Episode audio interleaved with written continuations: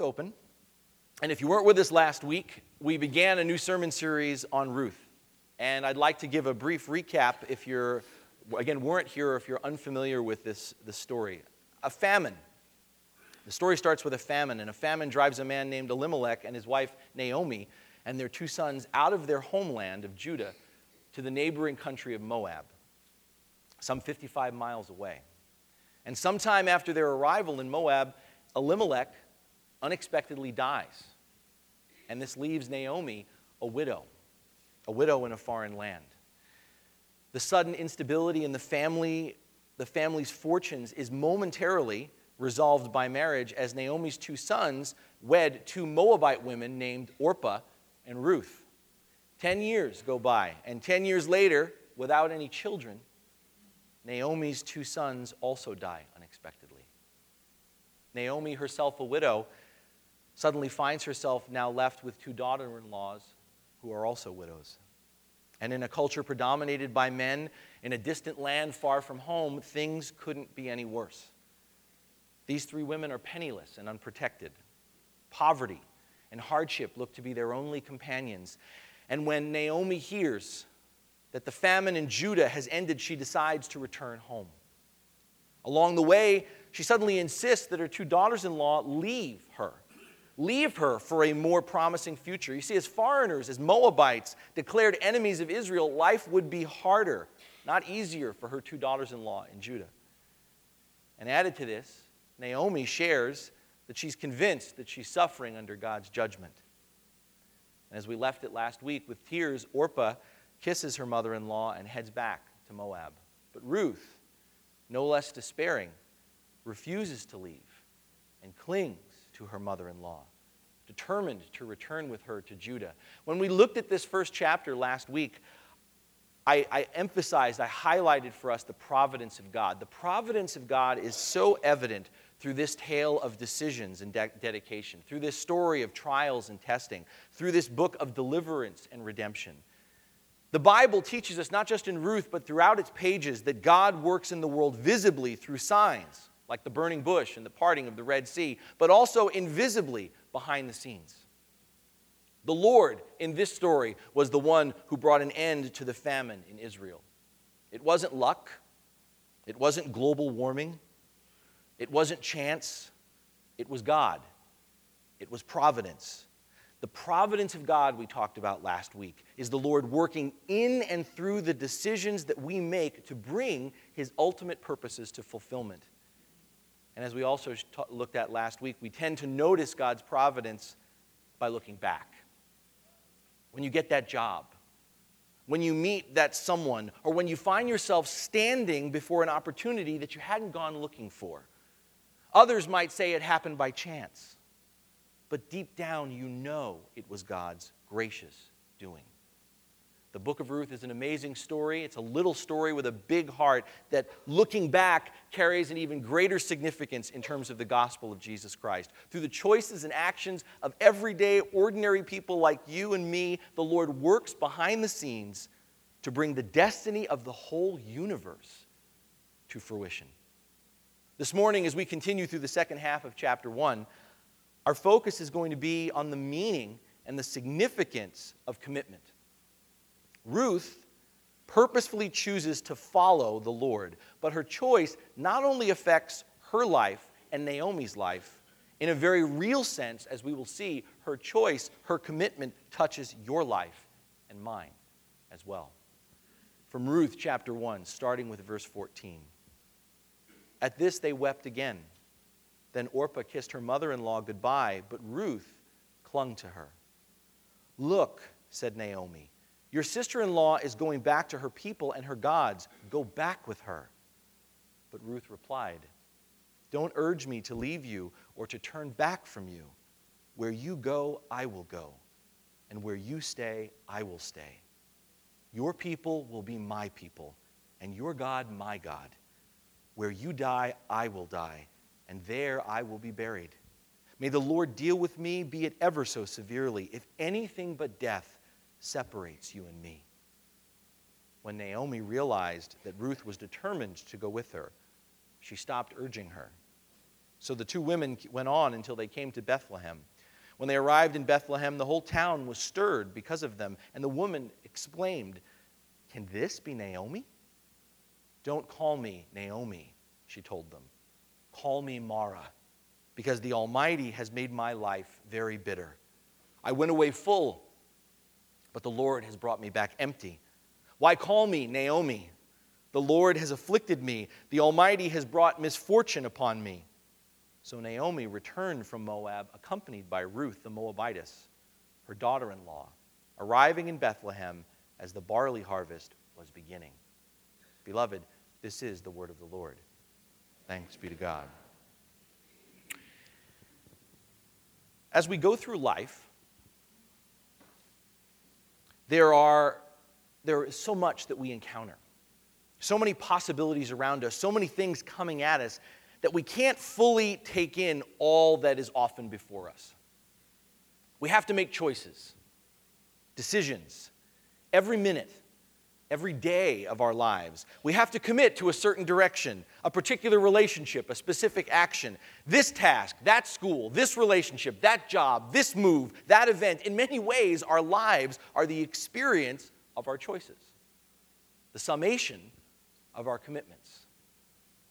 And even within our decisions, there are different levels of commitment by which we engage the opportunities and relationships that are before us.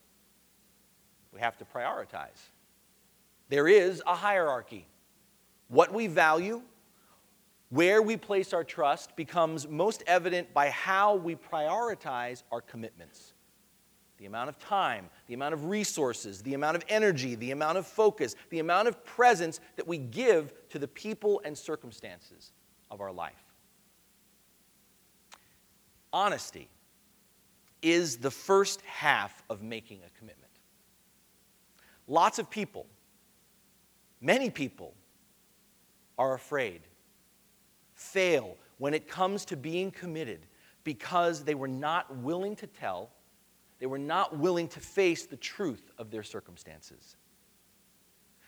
Being in denial, lying, makes real commitment impossible.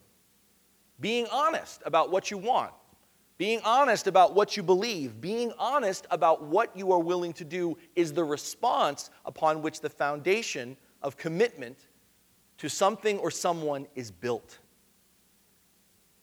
And contrary to maybe how we hear this story or if we've ever looked at it before, I want to suggest to you this morning that Naomi is a model of this kind of honesty.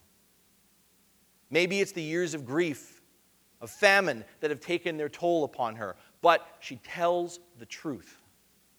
She is brutally honest about her perception of where things stand, about her belief about where things are headed. As she arrives back home, a place that she left as Naomi, her name meaning the lovely, the pleasant one. As she comes back home to a place that she left as a robust woman in her prime, she tells her dear friends to call her Mara, a name which means bitter. Her new name reflects how she now sees herself as a haggard, destitute old woman. Her response to the talk of the town, the buzz, can this be Naomi? is to vent her frustration with the Lord. I left here full, but God brought me back empty. He afflicted me. He brought misfortune upon me. He made my life bitter.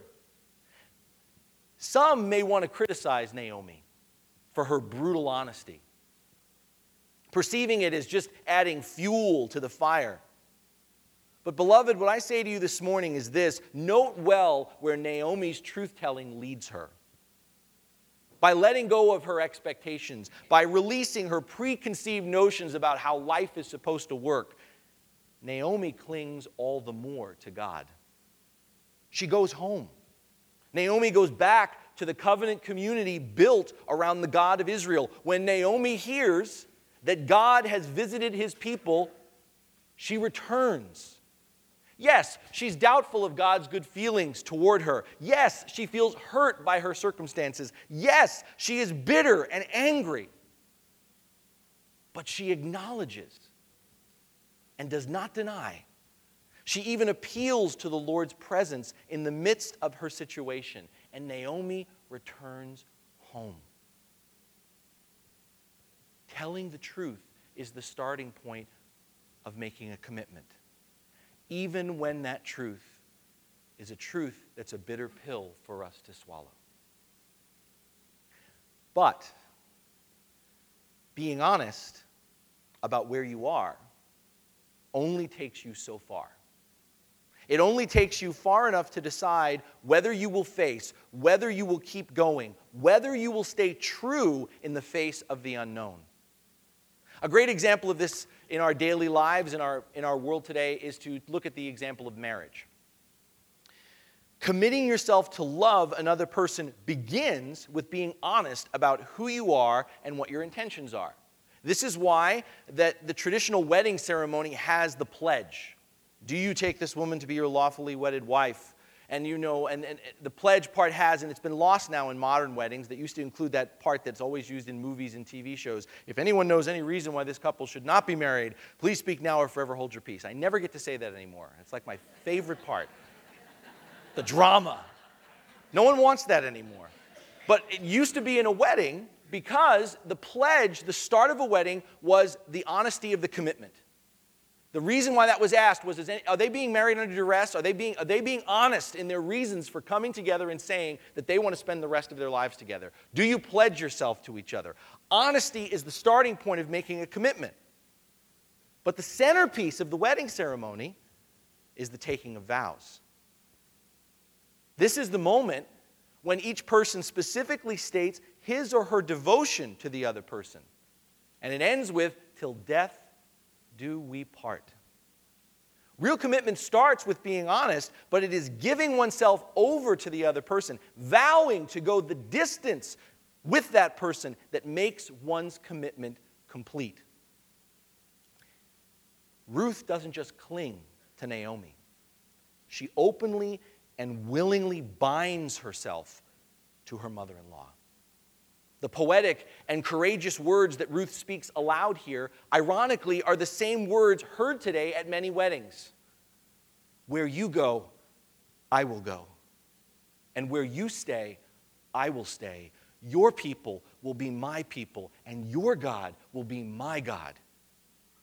Ruth utters one of the loftiest expressions of commitment in all of Scripture. She could have chosen a different life. Ruth could have chosen a different life. As her sister in law heads back down the street, down the road to Moab, Ruth could have gone with her. Her mother in law all but ordered her to follow Orpah. Appealing to Ruth's national and religious roots, Naomi implores her to choose her own people, her own gods, and to make a fresh start in her own land. And let's be honest, it was the logical choice. Some of us, if we were there, might even, might even have called it the smart choice. Practically speaking, Ruth wasn't choosing a better future. She was trading a sure thing, stability, for uncertainty. I mean, she had food in Moab. Her prospects of finding another husband and having children who could look after her in her old age were 10 times better in Moab than living as a foreigner in Judah. Ruth had what we would call an out, a justifiable means for taking a pass, for playing it safe. Naomi's pressuring her to break up their relationship gave Ruth the perfect excuse for looking for the exit door. And yet, as her sister in law, Orpah, slowly recedes into the distance, Ruth demonstrates radical self sacrifice. Rather than abandon her bitter mother in law, she abandons every base of security that any human being would have clung onto, let alone a poor, vulnerable, foreign widow. A familiar neighborhood, people you know, the faith by which you were raised. Ruth had no idea of the outcome of her decision, yet she chose to stay committed to Naomi. If Naomi is a model of the honesty that begins a commitment, Ruth is a model of the kind of devotion that defines true commitment. And in case there's some of us, and you know who you are, who are a little, still a little bit cynical about all this, you know, maybe we're quick to think to ourselves, okay, yeah, Ruth's decision here isn't all that impressive. I mean, Ruth is young, Naomi is old. How much of a commitment is she really making to her mother in law? What, a couple of years? A decade? Once Naomi dies, Ruth can go back home, can't she?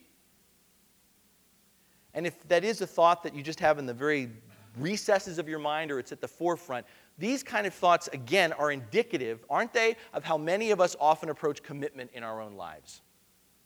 We look for the loopholes, we look for the escape clause, anything that can lessen the sacrifice that we have to make. Whereas we often grasp for the bare minimum, Ruth clings to Naomi beyond the grave. You heard it. Where you die, I will die, and there I will be buried. Ruth's commitment to Naomi is anything but short term or temporary. Her devo- devotion is not even just lifelong, it's not just within her mother in law's own lifetime. She says, May the Lord deal with me, be it ever so severely, even if death separates you and me. And Ruth will back up this commitment as the story continues.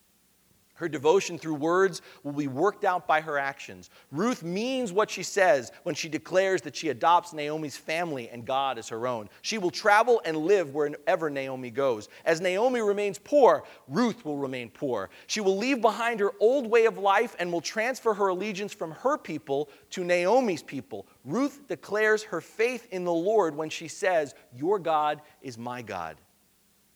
And her conversion, I believe, is evidenced by her commitment. Either she goes back to Moab and worships many different gods, or she goes with Naomi to Bethlehem and worships the one true God, Yahweh. My brothers and sisters in Christ, Ruth is a woman of faith. She dedicates herself to Naomi's God, and that becomes clear that that dedication is sincere through her repeated acknowledgement, even before she takes her next step, her repeated acknowledgement of God's presence that he's a witness to the promise that she's making. And again, all of this is even though she has no guarantee that she'll have needs of food, clothing, and shelter met by going to Judah, Ruth steps out in faith, in trust of the Lord, and goes with Naomi. You know, if you really stop and think about it, and this is such a little story in the scope of the whole of the Old Testament, but if you really stop and think about it, Ruth's decision, her commitment here is even greater, I think, than the man who back then would have been considered the father of Israel's faith Abraham. Unlike Abraham, she has no divine promise in hand. She has no divine blessing pronounced, no spouse or possessions to take with her as she follows the Lord through Naomi. Beloved, this is why Ruth's statement of faith is one of the most precious statements that we have in the whole of the Bible. It leaves, in fact, in the moment, Naomi speechless. She doesn't have anything left to say. What do you say? Because by her words and her actions, Ruth becomes for us a wonderful example of what it means to be a part of God's covenant. Commitment is the very essence of what covenant is about. We bind ourselves to the Lord because in grace, He has bound Himself to us. It is by faith through grace that we are saved by Jesus Christ. The gift of salvation is offered to all, but we have to make the choice, the commitment to cling to, to devote ourselves to this God. Beloved, the kind of friendship and trust, the kind of devotion and dedication and fidelity that exists here between Ruth and Naomi is the kind of friendship, trust, commitment, and devotion that God wants from us, that God expects from us, that God offers to us. Through the grace of Jesus Christ, God has offered us adoption into his family. The treasure of a clean slate, a fresh start, and the inheritance of eternal life. But there is only one kind of commitment by which we can cling to such a destiny the wholehearted dedication of our lives. What is the greatest commandment? Jesus was once asked. In other words, what is the ultimate principle, the number one rule for living well? Love the Lord your God with all your heart, with all your mind, with all your soul, and with all your strength. and love your neighbor as yourself. The entirety of the law can be summarized by this, Jesus said. If we are going to become committed to Jesus, then we all need to exercise the devotion that Ruth displays here. As disciples of Jesus, our call to devotion to him is no less, and in fact, it's far greater than Ruth's towards Naomi's. In following Jesus, are we willing to give up our past? Are we willing to leave our family and our friends and our culture and our gods in order to be committed to him? And more significantly, to be committed to his people? It's a question worth pausing at. Jesus often highlighted the bittersweet cost of following him. Die to yourself, live again through me, and devote your life to me toward others. Again and again, Jesus emphasized that the integrity of our commitments will be reflected by our priorities and our actions. At the end of the day, the choice is clear either Christ or something else will be our first love, but not both. To exercise the gift of grace, to live out of this gift, it has to be our number one commitment to share such a relationship of love, forgiveness, peace, and joy with this God, He has to be our first love. We have to be devoted to Him through sharing that love, that forgiveness, that joy, and that peace with each other. Because the other part that we see here with Ruth is that we don't exercise this commitment in isolation. Ruth commits herself not only to Naomi, but also to Naomi's God and her people. Yahweh's covenant, his commitment, is not merely with individuals, it's with a community. Therefore, our devotion is not just to the Lord, but it is also to the Lord through our commitment to each other. Christ doesn't save us as individuals. Jesus doesn't call us as lone disciples. He makes us part of his body. He builds a church. It is together and not alone that we submit to Him as Lord. It is together that we cling to each other to become part of the community of the kingdom, a people of resurrection, the living and breathing witnesses of His love. This kind of commitment to God and each other is what the sacrament of baptism is all about. We are saying yes to Jesus' offer of salvation. We are devoting ourselves to following Jesus all of our lives and beyond. But we are also binding ourselves to a newer, bigger, wider family of people, identifying ourselves with them just as in marriage, in sickness and in health. I don't know if you're hearing me this morning, but if you are, this is why you can't walk away from the church. That's why you can't follow Jesus without attaching yourself to other Christians. And more and more, there's a growing belief in our world. In fact, if you get Newsweek, Newsweek magazine two weeks ago had right on the cover follow Jesus, not the church. It's not possible. It's not possible. And anyone who tells you differently is not preaching the Word of God. True commitment is evidenced not just by what we say it's evidenced more by what happens when that commitment is tested. You've heard me say this before, but young couples, when they're get, getting married, you may have even said this to a young couple, they don't even know what they're committing to. They have no idea. Give me 10 years and then come back and tell me, yes. Give me 20. Give me 30, 40, 50. You don't know what you're committed to until that commitment is tested. Our salvation becomes apparent not simply by through a profession of faith in Jesus, and this is why our evangelism is suffering. Because we somewhere along the way said if we say it, we're done. And, and there's truth in that, but there's a lot of untruth in that. Our salvation is not just simply a profession of faith in Jesus Christ. No, and Scripture is clear on this, our relationship with God is reflected by the actions that emerge out of the faith that He has placed in us. Good deeds don't save us. Amen. By grace alone, we are saved. Good deeds don't save us, but good deeds, acts of love, forgiveness, peace, and grace are the inevitable proof of a life that has been saved. What makes such deeds good is the sacrifice, the commitment reflected in and through them. That is why, in speaking of commitment, the cost of being devoted to Him, Jesus talks of loving our enemies. Of forgiving those who persecute us, of taking up our cross and following Him. That is why, as we see through Naomi and Ruth, real commitment is often bittersweet.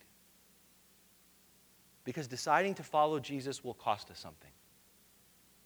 You have to let go of something in order to cling on to something or someone else. Or, as Jesus puts it, you cannot serve two masters.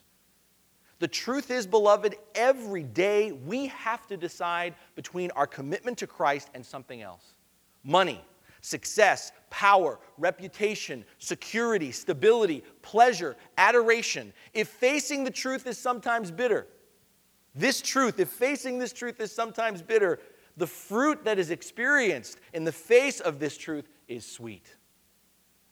We cannot have it all apart from Jesus. But if we cling to Jesus, everything will, we need will be ours through him love, joy, peace, patience, kindness, goodness, faithfulness, gentleness, self control. So this morning, I'm asking you to think about your commitments. This morning, I'm asking you to take a moment and to be introspective and to think about your commitments. Are you being honest about where things stand in your life? About where you are, about whose you are, where your devotion lies? Or are you this morning, have you for weeks, maybe months, maybe years, have you just been going through the motions? Have you just been playing games? Have you just been trying to convince yourself of something rather than facing how things truly are? Naomi is honest, brutally honest. And that brutal honesty, you may think, keeps her away from God, but it's the very thing that draws her back to God.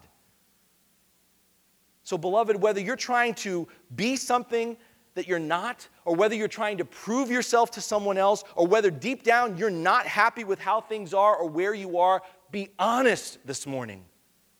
Whether you're running from God or going through the motions, your response, your commitment to God is impossible without telling the truth. What do you believe? What do you believe?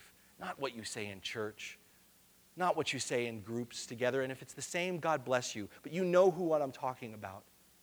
What do you believe? How do you see yourself and this God? Where are your priorities? To whom or what are you committed to? Because before you, before us, is a God who hears and speaks to us, who is working in our lives even when we cannot perceive his presence. Before us is a God who does not abandon us. Even when we reject or forsake him, he pursues us in a wholehearted commitment. Such devotion carries a cost, but it's a sacrifice that this God is willing to pay to hold on to us. This God in Jesus Christ exchanges the bitterness of our sin for the sweetness of his grace. Beloved, when we cling to Christ in faith, we are gaining a whole new future. We may not always know what tomorrow may bring, but committing ourselves to Christ is embracing a whole new future. We have no idea where God will take us, how we will be changed, or when and where we will eventually die, but we can know and we do believe that what we gain will be eternal. With Jesus, faith, hope, and love endure forever. And today, on a day in which we remember and mourn Pastor Paul, that is his legacy. It wasn't just a funny expression that makes us smile. When he said things were fantastic, he meant it because that's how he saw his life and the world in which he lived. And he saw his life that way because he saw his life from an eternal perspective. He saw your life, this church's life, this community that we serve, this nation that we're a part of, this world from an eternal perspective.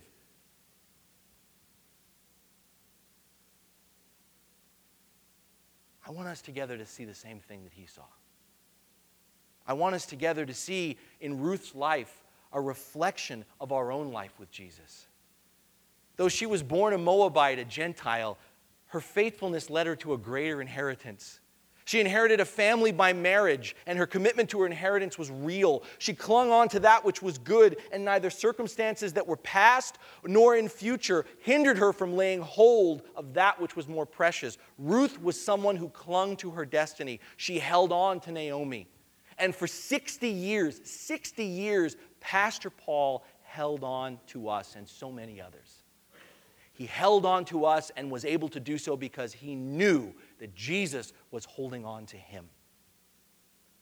Beloved, beloved, as foreigners, as outsiders like Ruth, let us, like Ruth, in memory of Pastor Paul, let us cling to our own destiny in Christ. Through the waters of baptism, many of which you experienced through Pastor Paul, through the table of our communion, let us commit ourselves anew to this God in Christ, this God in Christ who refuses to let us go in the context of a world of suffering, maybe even in the bitterness and pain of our own lives, let us acknowledge with joy the grace of God that is ours in Jesus.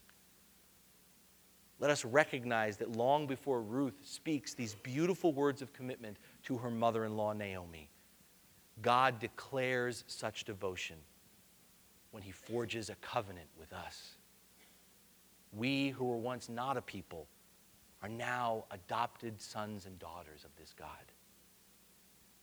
So, like Ruth this morning, let us seek redemption from our brokenness by binding ourselves to this God and to each other one more time.